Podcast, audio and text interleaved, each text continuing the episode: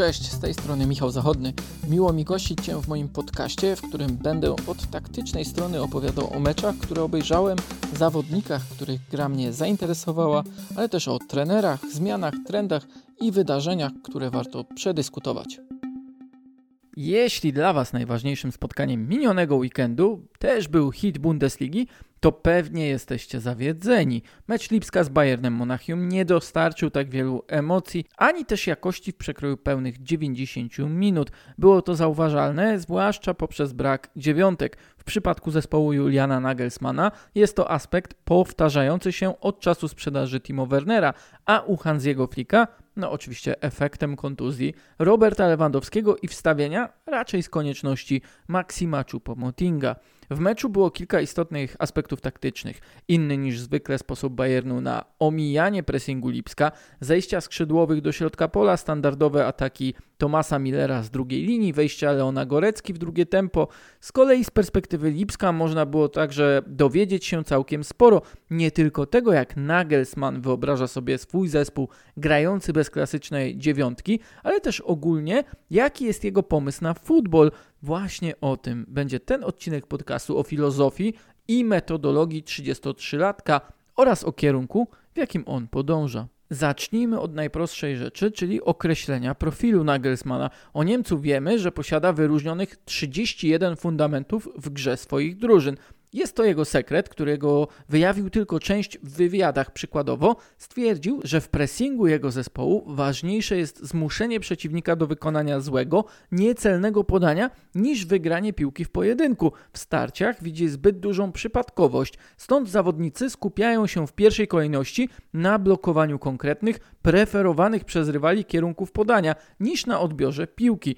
Przypomnijcie sobie sytuację Daniego Olmo po tym, jak piłkę stracił Niklas Zyle, który pogubił się mając zamknięte możliwości zagrania. W jednym z wywiadów Nagelsmann mówił również o tym, jak jego zespół ma funkcjonować w posiadaniu piłki. Wcale nie sprawiać, by boisko było jak największe, ale operując na małych przestrzeniach. Nagelsmann tłumaczył, że chcąc grać aktywnie, wymaga od zawodników odpowiedniej bliskości w centrum gry, czyli w miejscu, gdzie jest piłka. Dla niego jak najszersze rozstawienie zawodników często prowadzi prowadzi do tego, że brakuje opcji podania, a przeniesienie akcji z jednej strony boiska na drugą zajmuje więcej czasu, pozwalając rywalowi na zorganizowanie się w obronie.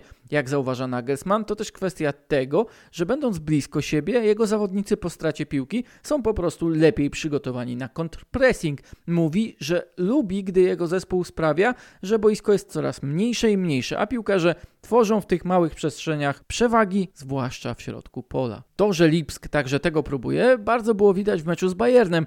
Poza Taylorem Adamsem, który łączył linię obrony z ofensywą, w atakach pozycyjnych to Dani Olmo i Marcel Sabicer bardzo często wchodzili wyżej między pomocników i obrońców Bayernu. Nic dziwnego też, że to oni mieli najlepsze okazje do strzelenia gola. Z tym zmniejszaniem boiska i stwarzaniem przewagi związana jest ciekawa historia. W Hoffenheim Nagelsmann pracował w akademii z Bernhardem Petersem, Peters był szefem szkolenia w tym klubie, ale wcześniej pracował jako trener hokeja na trawie, zresztą z międzynarodowymi sukcesami. Pracując z reprezentacją Niemiec, dostrzegł w tych najtrudniejszych meczach z Pakistanem czy Indiami, czyli potęgami w tej dyscyplinie sportu, że przeciwnicy swoją jakość wykorzystywali, zwłaszcza w grze na małych przestrzeniach to, co im wychodziło intuicyjnie, Peters przełożył na boiska treningowe, najpierw w hokeju, a później, po zmianie profesji, w futbolu. I nawet napisał o tym książkę na 300 stron, wyłącznie poświęconą sytuacjom dwóch na jednego, do której słowo wstępu napisał, a jakże Julian Nagelsmann. Sam autor w rozmowie z Christophem Biermanem w Elfreunde mówił, że oprócz Bayernu oraz Lipska zastosowanie tych rozwiązań widzi również w Brighton Grahama Pottera. Z kolei Stefan Kuntz i Oliver Bierhoff, czyli kluczowe postaci w rozwoju niemieckiej piłki, uznali ten tytuł za obowiązkowy dla trenerów, którzy chcą rozwijać kreatywność swoich piłkarzy. Peters zauważył, że presja na zawodniku z piłką w futbolu tylko rośnie, więc coraz ważniejsza jest percepcja właśnie w sytuacjach na małej przestrzeni, a z nich najlepiej wyjść tworząc przewagę. Co ciekawe, on sam wszystko sprowadza do dwóch możliwych rozwiązań w sytuacjach dwóch na jednego. do podania lub dryblingu. Zawodnik z piłką nie ma trzeciej opcji przeciwko rywalowi. Jednak ćwiczenia przez niego prezentowane są skomplikowane, ale to przecież też jest utożsamiane z Nagelsmannem. Łatwo znaleźć piłkarzy, którzy mówiąc o jego warsztacie trenerskim zauważają, że zajęć schodzą wyczerpani nie tylko fizycznie, ale mentalnie cały czas są zmuszani do myślenia ze względu na warunki, w jakie wrzuca ich Niemiec. W książce Football Hackers Bierman opisuje grę 11 na 11, która odbywa się na długości połowy, ale o szerokości ledwie kilkunastu metrów. Nic dziwnego więc, że to właśnie w tym sektorze Lipsk jest najsilniejszy, choć też z niego stracił bramkę decydującą o porażce z Bayernem. Jak zauważył Nagelsmann, był to efekt nie defektu systemu, ale po prostu utraty czujności jego zawodników. Adams, który odgrywa istotną rolę w systemie Lipska, opowiadał, że w trakcie meczu zawodnicy muszą być przygotowani do odnajdywania się na różnych pozycjach, zawsze rozumiejąc swoje zadania i role. Tłumaczył również, że najlepsze mecze Lipska to te, w których piłkarze idealnie realizują nakreślony plan, czy to dotyczący wykorzystywania konkretnej przestrzeni, zagrywania do konkretnej nogi konkretnego zawodnika. Sami widzicie, jak szczegółowe są te wskazówki, które mają oni później realizować. Nagelsmann twierdzi, że wziął to z treningów, które prowadził Thomas Tuchel. Mówił, że jeszcze wtedy jako piłkarz w zajęciach myślał o tym, jakim będzie trenerem. Także przez to ma dzisiaj kompleksowe podejście do rozwoju zawodnika. Zauważał, że nawet w ciągu ostatnich sześciu lat, gdy pracuje w Bundeslidze, na jego plany i sposób gry wpłynęła zmiana myślenia innych trenerów. Mówił, że gdy wchodził do ligi, było łatwo odróżnić się, bo niemal wszyscy grali w 1-4-2-3-1, tak samo presując w środkowej strefie, ale ze względu na to, jak działał on, Tuchel, Guardiola, to różnorodność rosła. Sam dostrzega teraz konieczność łączenia dwóch szkół, czyli tej Liverpoolu Kloppa z Manchesterem City Pepa. Z kolei Adams zauważał, że za Ralfa Rangnika Lipsk grał w każdym meczu tak samo, a teraz u Nagelsmana potrafi wprowadzić coś innego, nie tracąc tych fundamentów, które są dla trenera najważniejsze. Nieprzypadkowo więc Lipsk według statystyk Instat jest najskuteczniejszą drużyną w pojedynkach, odkąd Nagelsmann prowadzi zespół. W tym sezonie jest to widoczne zwłaszcza na połowie przeciwnika, gdzie wygrywają niemal 50% wszystkich starć. Do tego mają najwyższą intensywność pojedynków, czyli akcji w obronie na minutę posiadania piłki przez ich rywali. Połowie poprzedniego sezonu Nagelsmann tłumaczył, że jego Lipsk przechodzi przyspieszoną przemianę która odbywała się w Liverpoolu Kloppa, zespołu bazującego na kontrpressingu i szybkich akcjach po przejęciu piłki, na zespół bardziej kontrolujący wydarzenia na boisku. Z sezonu na sezon Lipsk Nagelsmana wymienia więcej podań, których średnia długość jest najniższa w Bundeslidze. Pod względem posiadania piłki przekłada się to na dwie minuty dłużej prowadzenia gry w każdym spotkaniu. O 1 czwartą wzrosła liczba ataków trwających powyżej 45 sekund. Pod względem średniej liczby kontaktów z piłką w strefie ataku są na 11 miejscu spośród pięciu czołowych lig Europy, ale już znacznie bardziej odległe pozycje zajmują w klasyfikacjach prowadzenia piłki, także tego progresywnego, choć akurat są na równi Barcelonie i Manchesterowi City, gdy weźmiemy pod uwagę średnią liczbę podań progresywnych. Nagelsmann wierzy, że piłka zagrana jest szybsza od tych momentów, gdy zawodnik ją prowadzi, ale to żadne odkrycie. Trudniejsze jest wprowadzenie tego w grę swojego zespołu i do głów piłkarzy, zwłaszcza poprzez trening. Jeszcze ciekawą rzecz, Nagelsmann powiedział, zapytany o mecz idealny. Gdyby taki istniał, to skończyłby się bez bramek, bo żadna z drużyn nie popełniłaby błędów, a jego zdaniem to właśnie z błędów stwarzane są gole, rzadziej w efekcie bardzo dobrego zachowania jednego zawodnika i też dobrej reakcji jego przeciwnika. Potrzebne są błędy, a więc też on sam nie oczekuje od piłkarzy gry idealnej, raczej sprawia, by błędy zdarzały się w konkretnych strefach, a następowała po nich właściwa reakcja.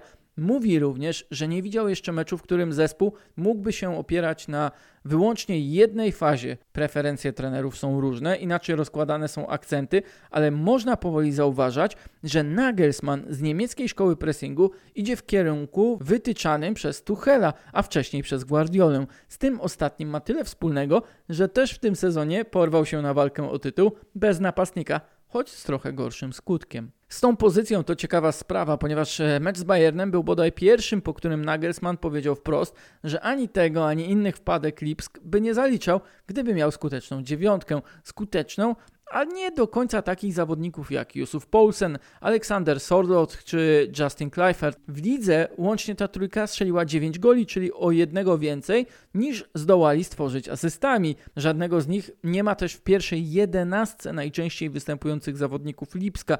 Mecz z Bayernem pokazał, że są bardziej zadaniowcami na konkretny moment, konkretnego przeciwnika nawet. Zupełnie inaczej wyglądało to w przypadku Timo Wernera. Przypomnijmy, że on wystąpił w poprzednim sezonie w 33 z 34 meczów i to od pierwszej minuty. To zawsze będzie temat na bardziej obszerną analizę, czy lepiej posiadać jednego zawodnika, który zbiera większość goli, czy mieć grupkę piłkarzy nie tak groźnych, ale za to rozdzielających między siebie ten obowiązek. Może być to zależne po prostu od stylu. Pamiętacie z odcinku sprzed dwóch tygodni, że rozmawiałem z Piotrem Wawrzynówem o profilowaniu trenerów. Poprosiłem Piotrka o stworzenie takiego profilu Juliana Nagelsmana na bazie statystyk z okresu jego pracy w Lipsku. Efekty są ciekawe, choć sam autor analizy zwraca uwagę, że po lockdownie zdarzył się delikatny dołek, który mógł wpłynąć na modelowanie. Co ciekawe, rozwój stylu gry drużyny najbardziej zdecydowanie wskazuje na wysoki pressing. Do tego innymi cechami wyróżniającymi go są umiejętności w grze w strefie ataku oraz zdobywanie przestrzeni, czyli gra progresywna. Tym ostatnim względzie Nagelsmann śmieje się, że najlepiej preferowany przez niego styl odzwierciedlają jego hobby. Niemiec lubi kitesurfing, freeride na nartach i snowboardzie, czyli dużo akcji, wszystko na pełnej szybkości. Okazjonalne frustracje nie powinny zmienić opinii, że Nagelsmann ten Lipsk rozwija. To jednak prowadzi do innej, nawet ciekawszej kwestii. Czy to nie jest moment, w którym posiadający jeszcze dwa lata umowy z Lipskiem trener nie powinien szukać nowego wyzwania? Zwłaszcza, że w klubach lepszych lig znalazłoby się przynajmniej kilka mocnych, bogatszych kandydatów chętnych do dokonania przemiany boiskowego wizerunku. Weźcie za przykład Tottenham, którego ostatni wynik z Newcastle znów dał do myślenia. Nieumiejętność obronienia wyniku z tak słabym rywalem podirytowała Jose Mourinho do tego stopnia, że na pytanie w tym temacie odpowiedział, że to nie jego problem. Stwierdził, że trener jest przecież ten sam, po prostu piłkarze się zmienili. To cały problem, którego Mourinho nie potrafi rozwiązać, a Nagelsmann w ogóle tej kwestii tak nie rozpatruje.